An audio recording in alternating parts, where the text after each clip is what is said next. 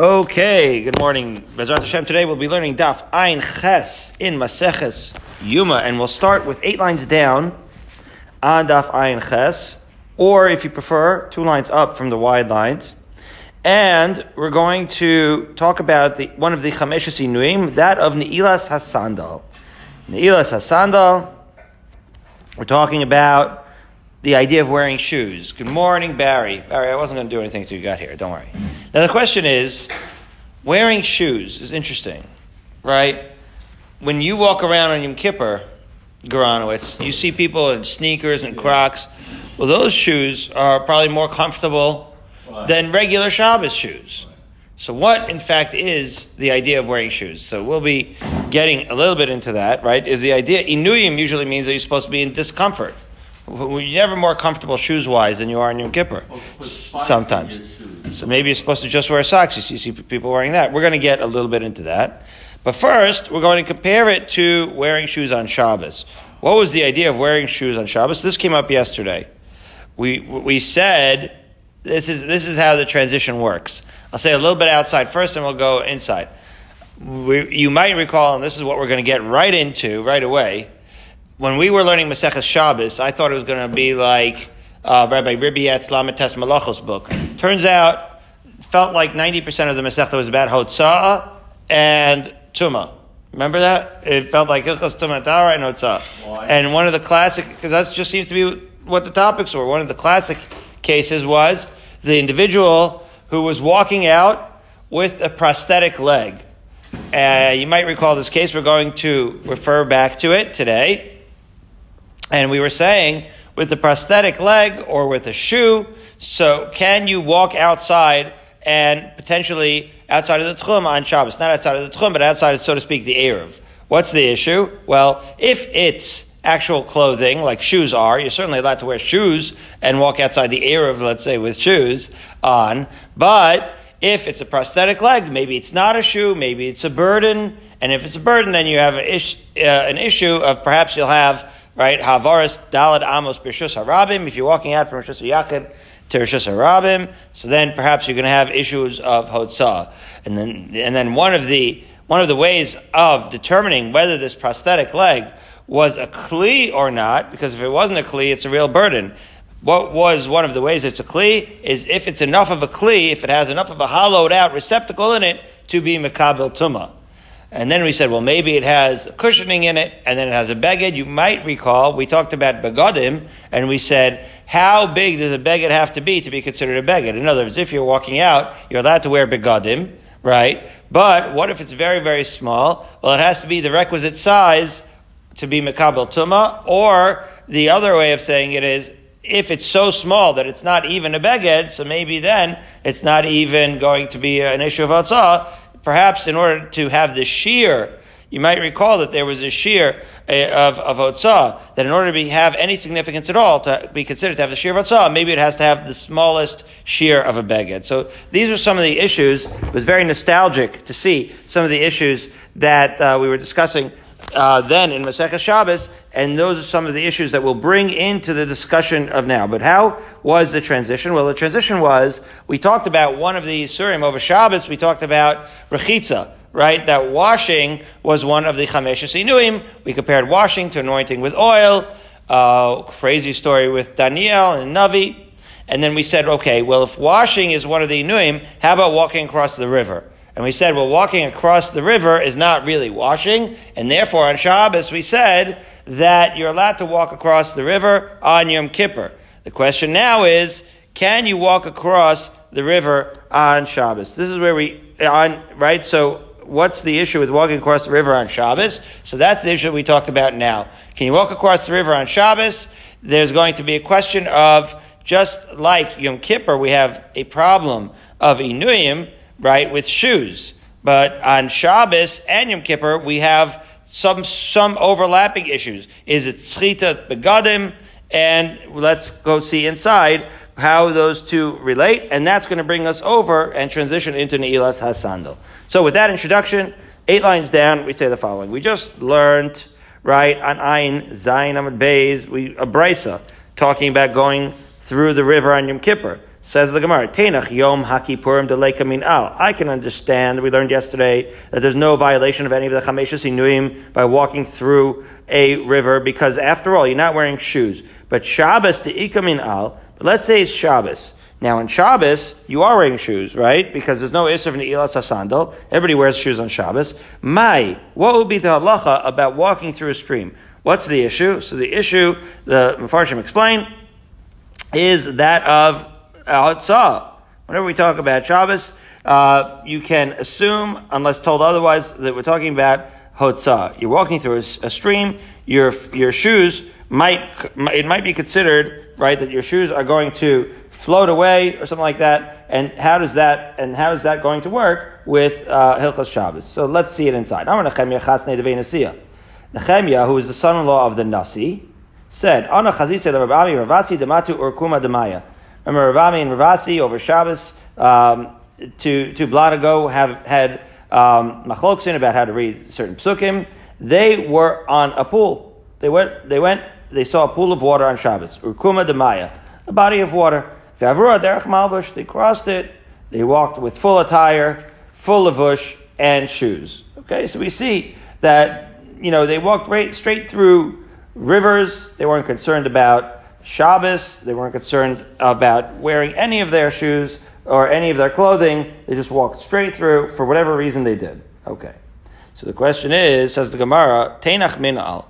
I can understand shoes is okay. Sandal ma'ikal meimar. What's the difference between minal and sandal? So minal is one of these shoes that you tie up all together, and it covers the top and the bottom of the shoe. A sandal is more like a sandal that covers only the bottom of the shoe.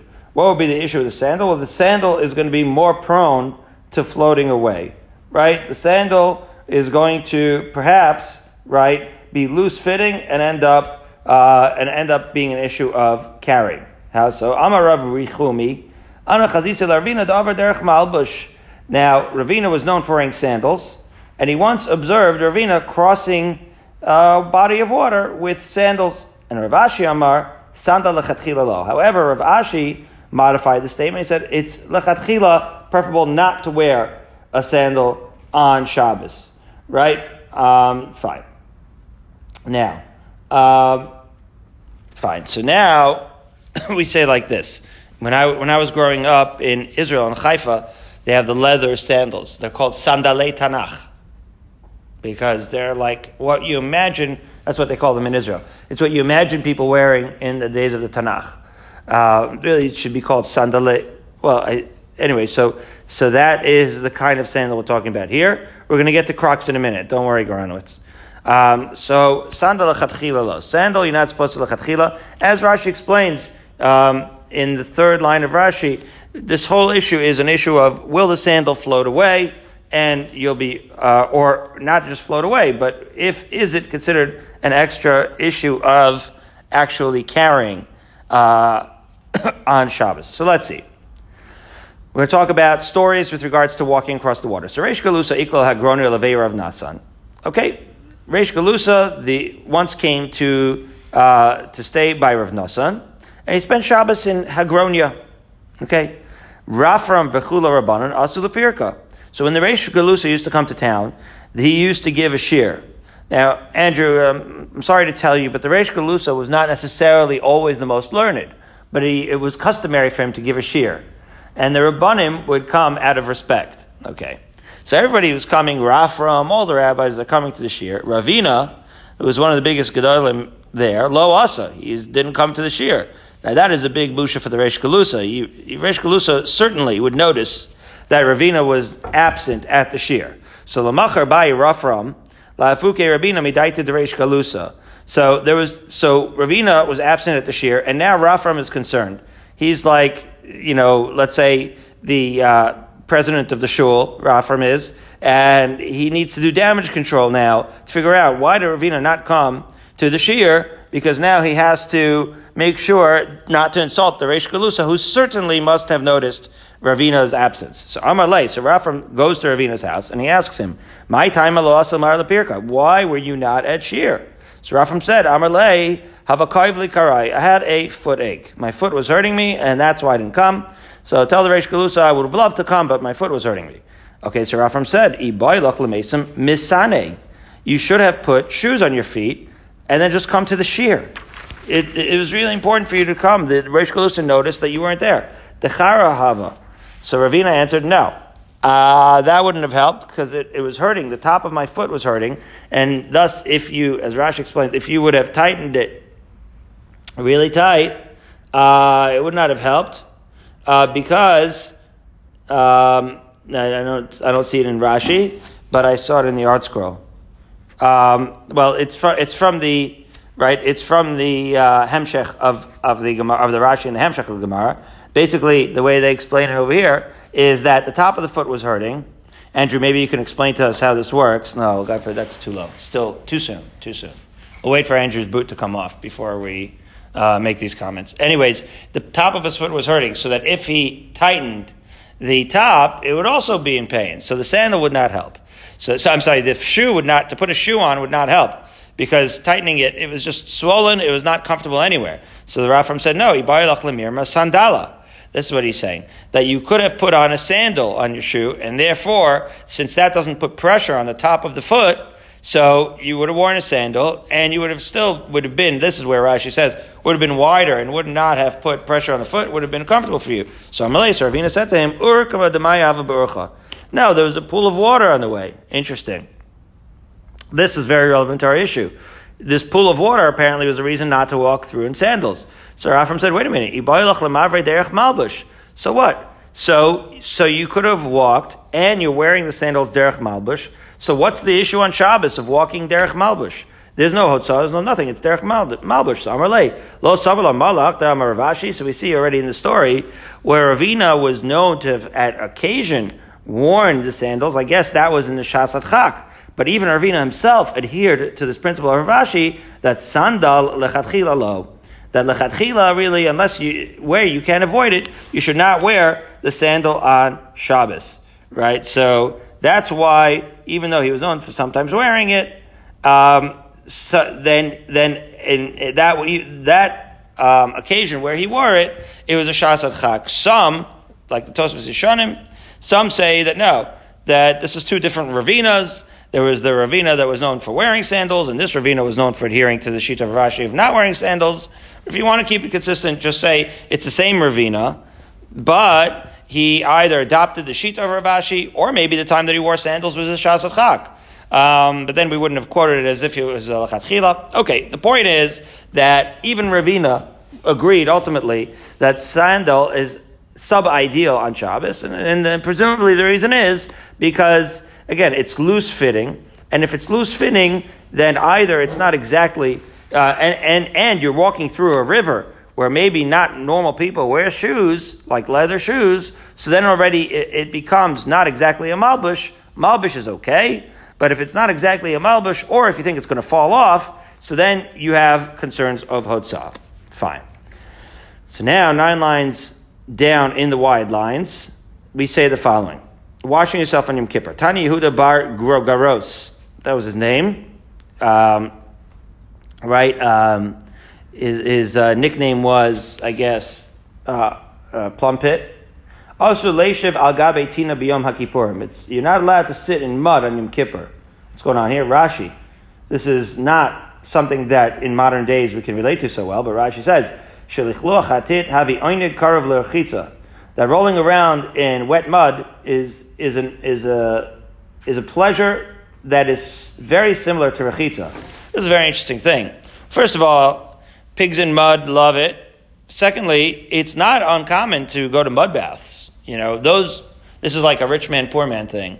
Like either pigs in mud, in mud pens love it, or if you really, really go on a seriously high, um, you know, highly high end vacation, then you might find yourself going to mud baths. Also, those exist, and those are supposedly a great tanug. But the, the question is, it, it, it's really rechitza. In other words, it seems like the opposite of rechitza but it's a great tanug. We're going to touch on the issue of, right, we have chamesh sinuim. Okay, but what about all other kinds of pleasures that are not related to the Chamesh Sinuim. Is that something that's usher in Yom Kippur? Right? And base field, do you have this here in Jacob Shari Zayin where a guy walks around with the besamim for you to smell and enjoy, and they say you make a bracha because you have fewer brachas on Yom Kippur.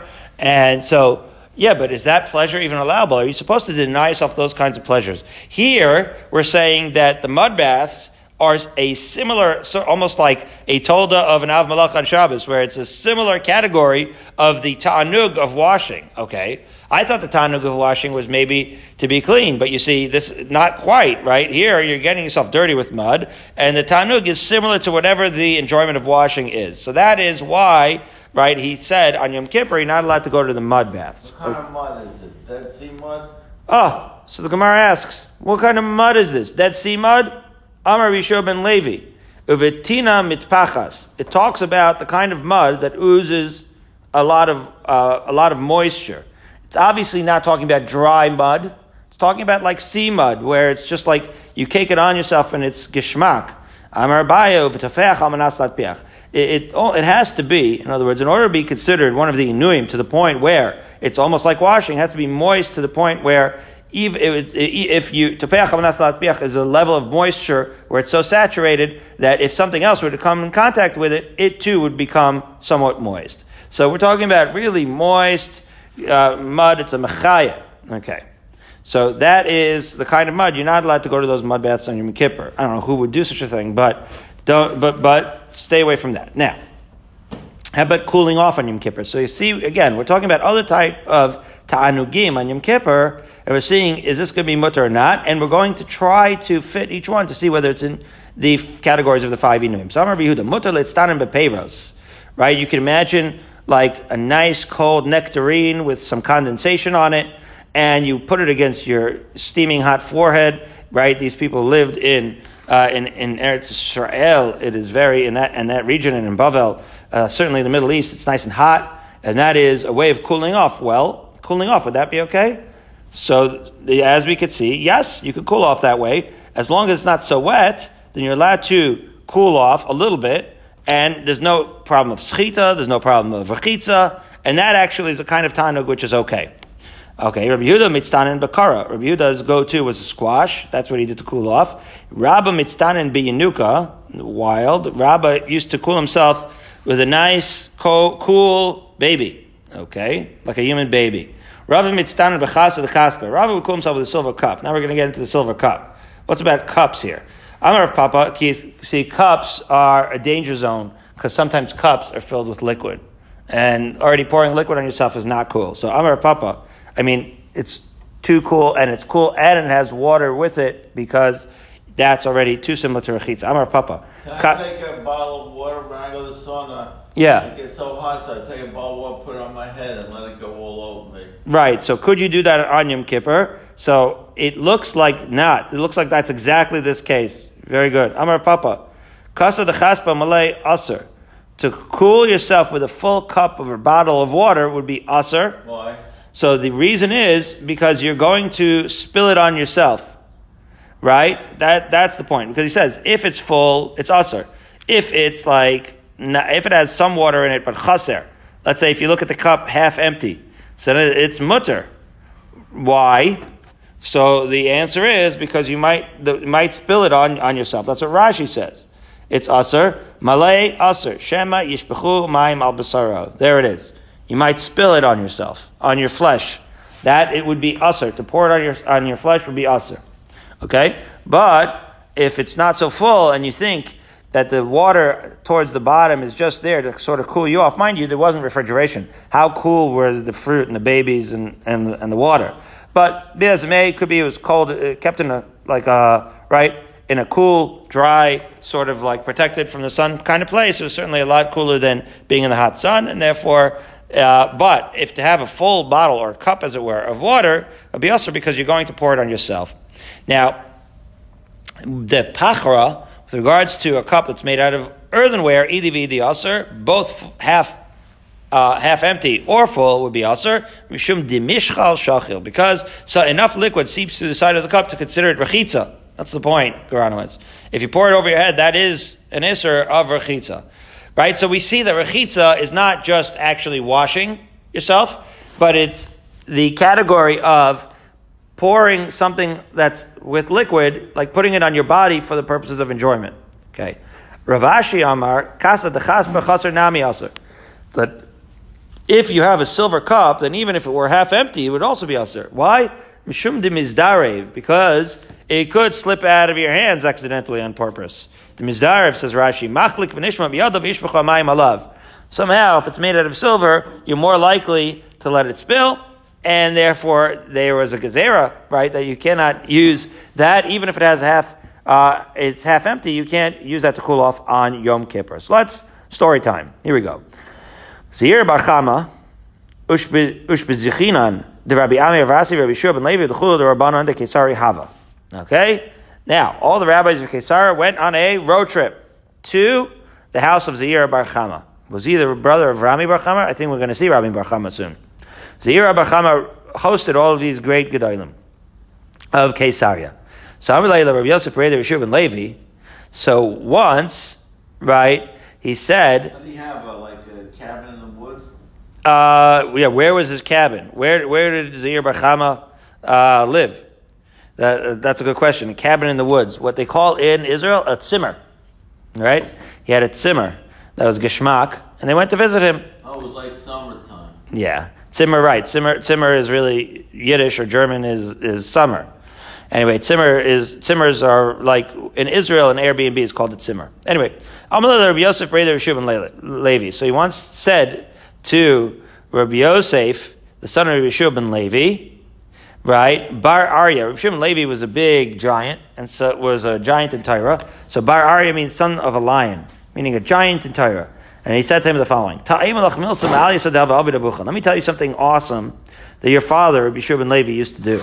Let me tell you a thing. Let me tell you something about your father. He said, This was his. This was the move that Rabbi ben Levi had that really impressed Zair Bar Chama. As follows: He had a towel, mitpachat, is what they call a um, right a kerchief that the that the women cover their hair with, or in this case a towel. Hayalo be'erev Yom Kippurim, and this was his move in order to avoid rechitza on Yom Kippur, but to still enable himself to cool off. He created a patent, a cooling off towel where there was no problem of schita or no problem of water and no problem of rechitza as follows.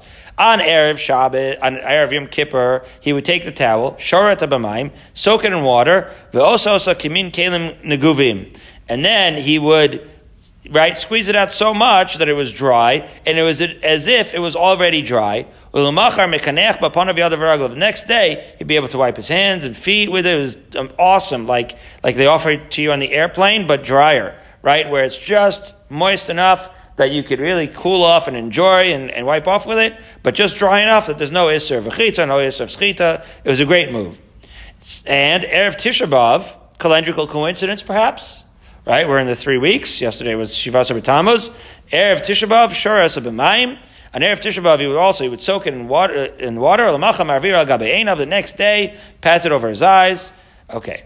B'chiyasa Rabba Barmari Amar, and similarly when Rabba Barmari came, he said, Be'erev Tisha B'Av Mevin Lo Mitpachat, on Erev Tisha B'Av they would bring him a towel, V'shoras B'mayim, Umanicha Tachas Merashasav, he said the same thing, but backwards. Well, sort of, sort of. He would soak it in water and then place it under his head.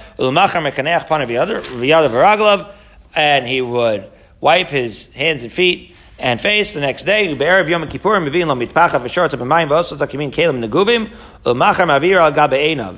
Erev Kippur, right, they would also, he would soak it in water, and then he would dry it out, and the next day he would pass it over his eyes. So Amalei Rabbi Yaakov Rabbi Yirmiyah bat Achlifa, and with regards to this, Rabbi Yaakov said to him, uh, Itcha amart lan ve'osivnach sechita. Right? In other words, he says, careful with the story. You got it a little bit backwards. The procedure that he had for Tisha B'Av and the procedure that he had for Yom Kippur were very different, and you said it backwards. Why so? Because on Yom Kippur, the way you said it was that all he did was soak it and then leave it and, and leave it and you just have to be very careful because after all, there is an Isser of Schita on Yom Kippur, and you have to dry it out very, very much, and be very careful with how you use it, and also be very careful not to what? to wash your mekaneach panav. It's really on maybe on Tisha B'av you can you can do that with something that is already dry. Um, but on, on, on Yom Kippur, you have to be very careful. Uh, also not to do rechitza, but more importantly, also not to do the schita, because schita, while it is completely mutter to do schita on Tisha B'Av, right, because there's no Isser Malacha, on Shabbos and on Yom Kippur, schita would be usr, and therefore make sure you get that story straight, because the patent certainly was done in such a way so as to certainly avoid schita on Yom Kippur, and so you got to be careful when you're doing this. You got to really know what you're doing because you cannot even begin to have any chash or any problem of getting into trouble of schita on Yom Kippur. Fine. So now let's see two two questions that are asked Rabbi Lazar. Um, the second question is going to bring us back to the Ne'ilas Sandal and going out with the sandal.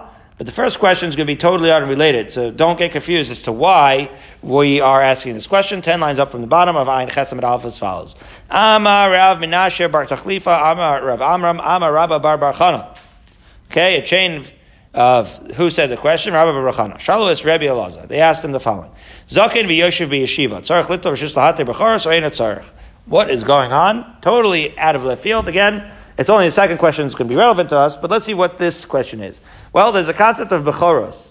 Concept of Bechoros is that you're supposed to give the firstborn male offspring of any kosher domestic animal, be it bovine or ovine.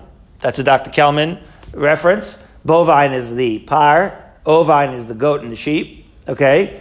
Any one of those have to be, right, Bechoros. There's a whole Mesechet actually called Bechoros. Okay, it's firstborn. Fine. Now, the Kohen typically would bring it as a korban and then eat the meat. Uh-huh. Now, that's in Zman HaMikdash. But this Rabbi Lazar, as Rashi points out, Shaluas Rabbi Lazar, Garsinan Vahu Rabbi Lazar ben Pedas. Rashi points out, so Rabbi Lazar ben Pedas. Why is that significant?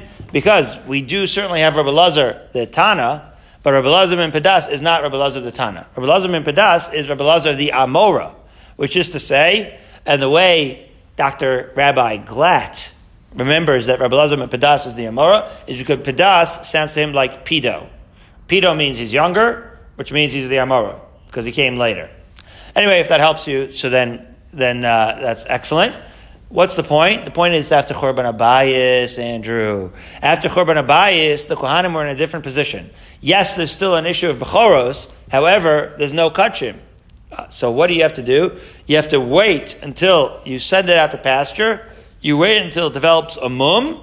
And then once it develops a mum, then the Kohanim can eat it. Okay? And they can eat it like chulim, right? But when it has the status of kachim, but you can't bring it as a korban, uh, so what is the issue? The issue is that Kohanim are more likely to be biased to find mumim in these Bechoros.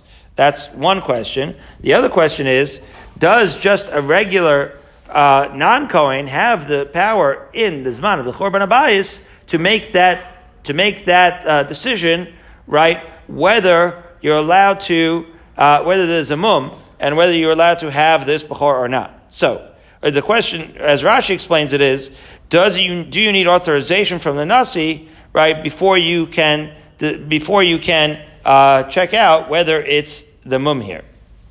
As follows. So let's see it inside. It says. Uh, Shalos Rabbi Lazar, Zakin v'yosher if it's just a member of Sanhedrin, let's say, that's what it means by yeshiva here. Little rishus b'choros or ain't. So do does he need to get authorization from the Nasi to be matir becharos or not? So the Gemara analyzes this question. My coming by What's really the question? Hachi coming by It's as follows. Ki hadam Ravidi Baravin. Right? In light of what Ravidi Baravin said, the davar zeh henichu lahem levei nesir kadelis gaderbo, that they took the matter outside, right, of the Kohanim, and they said, you know what, we're going to give like this, um, this cover to the Nasi right? So in order to be lis gaderbo, in order to exalt the issue, in order to make it more chashav, we're going to say that the nasi is going to have the authority to say tzarich lishtol rishus. That's necessary even if you're a member of the Sanhedrin. You still have to ask rishus of the nasi to make it a blemish. Or dilma kaven dezakin v'yoshev yeshiva ain't tzarich. As Rashi says that zaken v'yoshev that the question is should a talmud chacham be allowed to see this rishus or is this zakin, or does he have to ask, do the Gedolim have to give the cover to the Nasi to determine whether a Bechor in the Zman of the Chorban, right, has a blemish or not. Okay. So that was the Shaila. So Ahmad Rabbi Tzadok ben Chaluk al Raglov, he stood up to his full right measure and said, Hanira ACS Rabbi Daisi ben Zimmer. Oh, as they pointed out many times, in those days historically, that was like raising your hand. In the base medrash, that was the, uh, the, the way of standing up and you wait your turn to speak. That was very common in those days. So he says, Anira Asias Rabbi Yosi ben Zimra, Shazakan v'yoshev b'yeshiva haya. Right? He was a zaken, Yoshev b'yeshiva. He was a yeshivish member of Sanhedrin. He was a Talmud Chacham Gadol, the rabbi of the town. The Avad b'maylam is keno zeh, and he was standing before this one's grandfather. Right? In this point, he's talking about the grandfather of the current Nasi, as Rashi explains. And still, right, without the permission of the Nasi, he was given Rishus, which is to say, the Gadol Atar, the, the, the, or the rabbi of the town, right, the Moirid de Asra was able to be Matel Rishus to the Becharos, and no problemo, he didn't have the need the authority of the Nasi. So this was the recollection of Tzadok ben Chaluka. So Amalei Rabbi Abba, but Rabbi Abba said to Rav Tzadok, Lo kachaya maisa. No, you misinterpreted the maisa. That's not how it happened. El kachaya maisa. This is what happened. Rabbi Yossi ben Zimra, kohen haya. Right, you saw Rabbi Yossi ben Zimra stand up. Well, Rabbi Yossi ben Zimra was a kohen. And the shaila was very different. The question was like this. The Nasi's grandfather was the issue. Halacha Rabbi Meir de Amar hechashid bedarva lo donav lo meido o dilma halacha Rabbi Shimon ben Gamliel de Amar nemenu al shel chavero ve'enu nemen al shel atzmo. So that was the issue. What was the issue? Like this. Where was this issue discussed? It's in Maseches Becharos. In Maseches Becharos, they already discussed how are you supposed to handle it after Zman Ha Mikdash? Because after all, as we discussed, uh, after the Zman of the Mikdash, the Kohen has a bias, right? The Kohen's bias is that he wants to this animal to have a mum so that he can make a barbecue out of it. So the question is, Meir says, because of that bias, the Kohen himself is called a chashud bedavar, right? The bias, we don't allow him to testify, we don't allow the Kohen. That's the point. In other words, the issue here was not whether, right, Rabbi Yossi ben Zimra was, a, was the rabbi of the town, and it wasn't a rabbi versus Nasi issue. It was a Kohen, right? Rabbi Yossi ben Zimra was a Kohen. And therefore, it was the Kohen versus non-Kohen issue. The Kohen versus Nasi issue is a different issue. Why so? Because as the Kohen, Rabbi Yossi ben Zimra would have a bias to want the animal to have a mum. And that was really the issue. The issue was, are we going to allow him to make the determination, or is he disqualified by virtue of being a Kohen? That was the Shaila. That would be Shitas of Meir. Meir says he's a Chashad Bedavar. We think he has a bias, and therefore he's not allowed to make this din, and he's not allowed to testify in this. He is disqualified. Odilma, but Rav Shimon Gamliel did not say that. Rav Shimon Gamliel says, True. If this determination would affect him as a Kohen, which is to say, if this, if the question the, on this animal was, is Rabbi Yossi ben Zimra, going to be invited to the barbecue, so then we don't trust him because he's going to have a bias. But if it's just a question of being moderate for a different Kohen, so then even though he is in fact himself a Kohen, What's the difference? He's not going to ever get going to get the benefit of it, and therefore we're going to trust him to be unbiased right, to be impartial, and therefore Rabbi Shimon held that even a Kohen can make the determination so long as it does not um, benefit him. And that's what it means. It says, Neman hu. And then. And is in that story where the, right, the conclusion of the story was that we held like Rabbi Shimon Gamliel, that in fact, Rab Yossi ben Zimra was allowed to make the determination on behalf of someone else. And so that was really the lesson of the story. The idea that he was allowed to make the determination was not in contrast to the Nasi, but it was just because he was a Kohen, we said that we hold, like Rabbi Shimon Gamliel, that he's going to, we're going to allow him so long as the animal is going to be um, eaten by a different Kohen. Fine. So that was the first issue, the first question posed to Blazer. But now we're going to get back to our topic, based off of the second question posed to Rabbi Lazar as follows. Vesu kami bailu. So they inquired further of Rabbi Lazar. Mahu latzeis besandal shel sham. As we turn to Ayin Chesem Beis, and we get to the idea of Sham, and the first Rashi in Ayin Chesem Beis says, Min Guma, Crocs. Can you wear Crocs on Yom Kippur? wearing a Crocs biyom Kippurim. Okay, so. Ahmad Rabbi Yitzchak al Ragla. So similarly, he stood up to, and said, "Ani Raisi Rabbi Shua ben Levi Kippurim." He saw Rabbi ben Levi wearing Crocs on Yom Kippur. And I said to him, "B'tiny tzibur mai, can you wear it also on Tisha B'av or Shavasa b'tamas?" So Amar Li, lo shna. No, it's no different. Lo shna. Just like you could wear it on Yom Kippur, of course, you can also wear it on Tisha B'av. Why would you think otherwise? So, Amar Rabba bar bar Chana, Ani Raisi is Rabbi Lazar de Min Ninve, this is the third Rabbi Lazar, he's from Ninve, Shiyatza Besandal Shasham Betani Sibur. I saw him yesterday in Shul on Shavasa B'Tamaz, he's wearing Crocs. V'aminallah, and I said to him, B'yama Kippur, Mai, can you wear this on Yom Kippur? Amar Li, Loshna. That's a bigger Kiddush, right? In other words, on, uh, as we'll see, there's more issues on Yom Kippur certainly than there is on Tisha B'Av. One would understand if you could wear it on Shavasa B'Tamaz, um, then you could ask, if you could wear it in Yom Kippur, certainly you could wear Shavasa B'Tammuz. But if you could wear Shavasa B'Tammuz, you could still ask, and the answer is either way, no difference. You could wear Crocs on Shavasa B'Tammuz and on Yom Kippur. Okay. Rav Yehuda Nafik B'Dehitni. Now, certain Amoraim wore different kinds of Crocs. Rav Yehuda wore one Crocs made of Hitni. Abaye Nafik B'Dehutzi. Abaye wore on Yom Kippur. We're talking about Crocs made out of palm leaves. Rava Nafik B'Diyable. He went out uh, with uh, Crocs made of grass and Rabba Baravuna, Karch Sudra Akrev Nafik. Rabba Baravuna was fundamentally different, it seems, but maybe not. He would wrap a handkerchief around his foot and go out. So some would say, well, uh, maybe he thinks you, he's like one of these guys that only wears socks. He thinks you can't wear shoes altogether because it's supposed to be in, in one of the inuim. Or maybe not. Maybe this is considered extra comfortable. So it's unclear. You see this in the in the, in the post game. You see this. This is a little bit of a question in the sugya here. Because the sugya of shoes is fascinating in the sense that there's a question is it for comfort? Uh, and therefore, we don't wear shoes because we don't want it to be comfortable, or we don't wear shoes because shoes typically were made of leather. Uh, I believe it was Rabbi Ari Leibowitz Shlita, but I don't remember for sure where I heard it. I listened to, I had, because of the fast yesterday, an opportunity to listen to a few shiurim, and they were mentioning that there's a, there's a psak uh, maybe it was the Rama. There was a psak that it really has to do with leather. That's how we hold, right?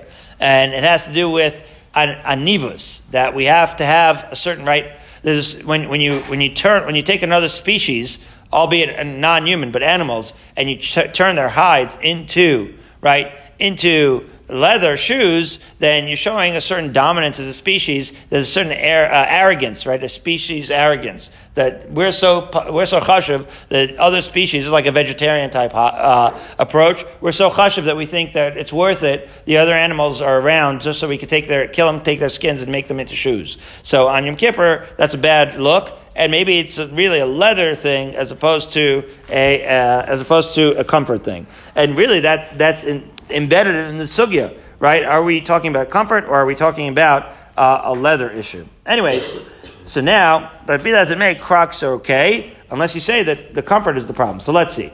Masiv Rami Bar Chama. There he is, Shir Schmidtman's PhD, thesis, 10 lines down. And now we're going to quote the Shabbos Samechei. We're going to get nostalgic about this question of Shabbos. Hakiter. Remember this guy? He was an amputee. Yoitze Bekavshalo. Can he go out with his prosthesis? Divi Rabbi Meir. Rabbi Meir says, sure, go out with his prosthesis. Why not? That's part of him. Rabbi Yossi Omer, Rabbi Yossi says, Oser, rather. Rabbi Yossi Oser. He says it's Oser. Why? Betani Allah, and we learned about this Mishnah, Vishavin Shasol says Yom. So that was fascinating. They both say that you can't go out on Yom Kippur with a prosthesis. Wow. Well, we have an issue with the prosthesis. It's interesting. There's iron, there's an irony in this in this uh, in this halacha because again, on Shabbos the problem is if you wear a shoe, there's no problem. So on Shabbos, it's not considered a shoe because it's a prosthesis, and you might take it off, and therefore might carry. The problem will be of hotzah on Shabbos. I on Yom Kippur, however, it's enough of a shoe to have the issue of Ne'ilas Hasandal. So is it a shoe or isn't a shoe? If it's a shoe, it's mutter on Shabbos. If it and, and Asr on Yom Kippur. If it's not a shoe, so then it's Asr on Shabbos because of Atzah. So then I guess it could be, if it's not a shoe, Asr on Yom Kippur because of Atzah also. So let's see. Amar Abaye. Hasam de Isbeik Sisin. The Brisa there is talking about where it had small pieces of rags, umishum ta'anug. That was the issue. In other words, with respect to Hotzah, the halacha on Yom Kippur shouldn't be any different than the halacha on Shabbos. That's the problem. So why would it be categorically usher l'chol deus to have this prasis on Yom Kippur? It can't be because of Hotzah. Well, so you say, okay, well, it's because of an ilas sasandal.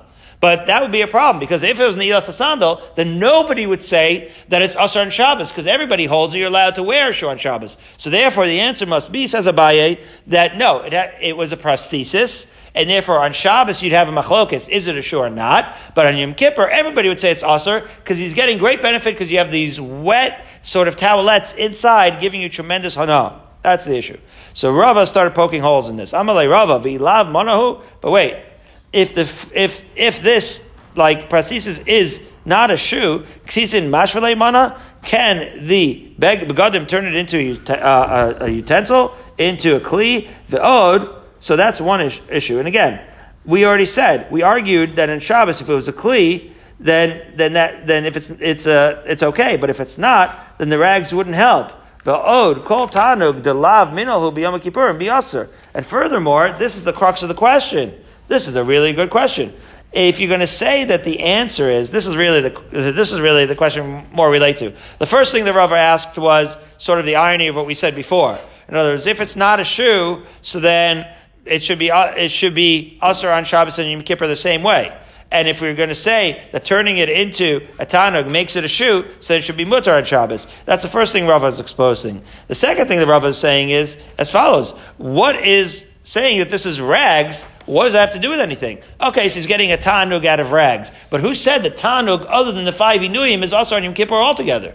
We only hold that the five inuim are asr. Just getting a tanug out of these rags is not a problem at all. That's the, that, that's really very relevant to our issues. So it says,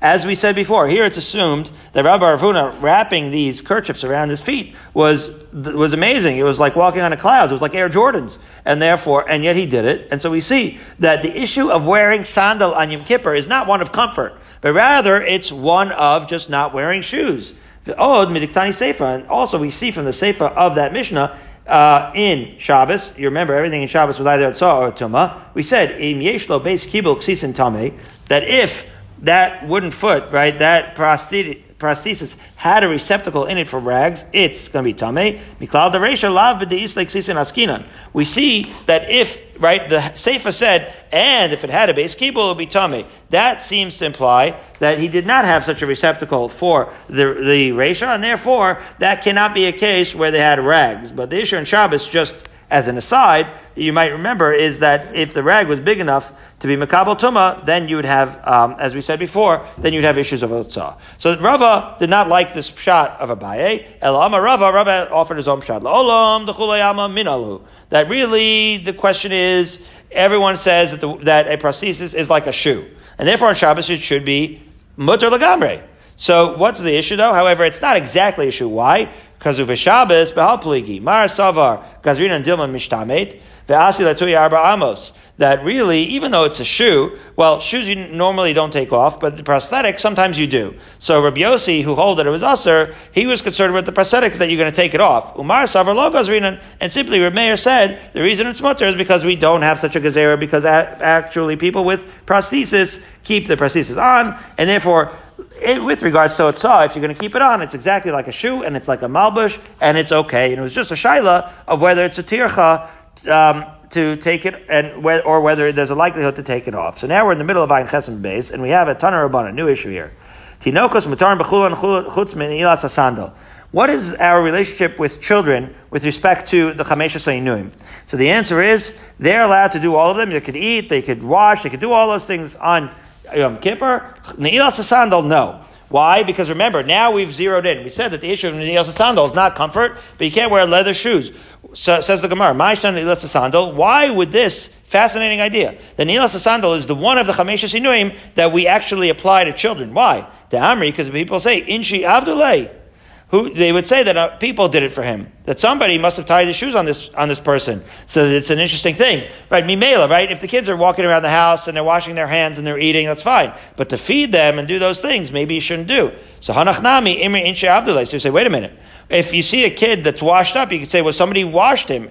Not washed up, but washed, you know. So the Gemara says, "V'chitza v'sicha emer man malavdila." Yeah, but if a kid shows up in shul and he looks put together, and eh, you could say that he got washed the day before in every Yom Kippur. The Gemara says, "Sandal nami eser met malavdila." Well, shoes also. He's walking with shoes. Maybe somebody put the shoes on yesterday. So sandal lo efshar demes malavdila. No, the shoes you don't put on, right? If a kid shows up and he looked like he probably took a bath recently, it could have been the day before. But nobody sleeps in their shoes, and therefore sandal, if he shows up the Yom Kippur day, he must have had that day. If you want to feel real death, time of death. Go to sleep with your shoes on. That's the worst. But it sounds like small children are allowed to do it says Rashi. So Rashi says it can't be reasoned from the day before. It sounds like you're really allowed to do it that day, Rashi points out. So it sounds like this is not the issue of putting on the day before or not. It's a different issue. What's the issue? Gazru barbanan. Hanach lo gazru barbanan. In other words, revisayu means development, thriving. Children need to wash themselves and eat. They don't need to wear Ferragamo leather shoes. No kid needs to wear that. So that's why the shoes we're not going to let them do, but the eating and the washing they're going to let them do. Damar Abaye, Amali Aim, there she is, Abaye's mother, the CEO of Whole Foods. Ravisei Dinuka, and she, and she always said, she said, when you raise a child, Ravisei Dinuka, Maya Chamim Mishcha, to the development of the young child, made them warm water, and Gadol Porta Biasa Bekuchla, when he grows a little bit, give him eggs, and there it is, Kutach, the moldy milchig Babylonian dish that we're going to have at Andrews at the Kiddush. Gadol Porta Tabure Mane, and he grows a little older, you break utensils, Kiad Rabba Zavin Lu, Mane Gaziz the Pachlevene, and that's why Rabba used to buy inexpensive stuff, uh, Kalim for his sons, Umitabrilo, in order to break the items. So now we're going to resume tomorrow with the first wide line with the two dots.